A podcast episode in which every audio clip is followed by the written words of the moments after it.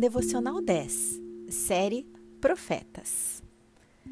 Oséias foi um profeta que viveu numa época em que o povo de Israel vivia aceitando outras doutrinas, outras práticas, perdendo os costumes e essência que Deus havia colocado nos corações deles. O povo estava adorando outros deuses, estava buscando outros senhores. Deus não era mais o único Senhor daquele povo. E com isso, a ira do Senhor foi despertada. Oséias foi usado por Deus para sentir a dor que o Senhor vivia com aquela nação. Deus chega a falar para Oséias que Israel era como uma prostituta, porque se curvava a outros deuses, porque havia perdido a essência que Deus havia colocado neles e que aquilo havia despertado a ira do Senhor sobre aquela nação. Oséias passa alertando e profetizando a ira de Deus sobre o povo. É no livro de Oséias que lemos que o povo perece por falta de conhecimento. É também no livro de Moisés que tem aquele famoso versículo que fala: conhecerei e prosseguirei em conhecer a Deus. Porque somente quando conhecemos a Deus é que nós somos capazes de adorá-lo e agradá-lo. É nesse conhecimento que Oséias nos apresenta que nós podemos voltar à essência do Senhor. Mas esse retorno é dito apenas no final do livro, onde vemos no capítulo quatorze o arrependimento.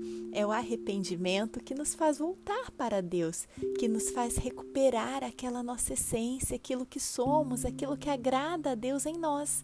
É através do arrependimento que recusamos os nossos pecados e, por misericórdia de Deus, nós recebemos a graça.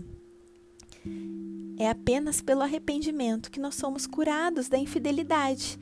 Talvez nós não estejamos nos prostrando a outras religiões, a outros deuses, mas nós podemos estar adorando ao dinheiro, aos nossos filhos, à nossa família, mais do que a Deus.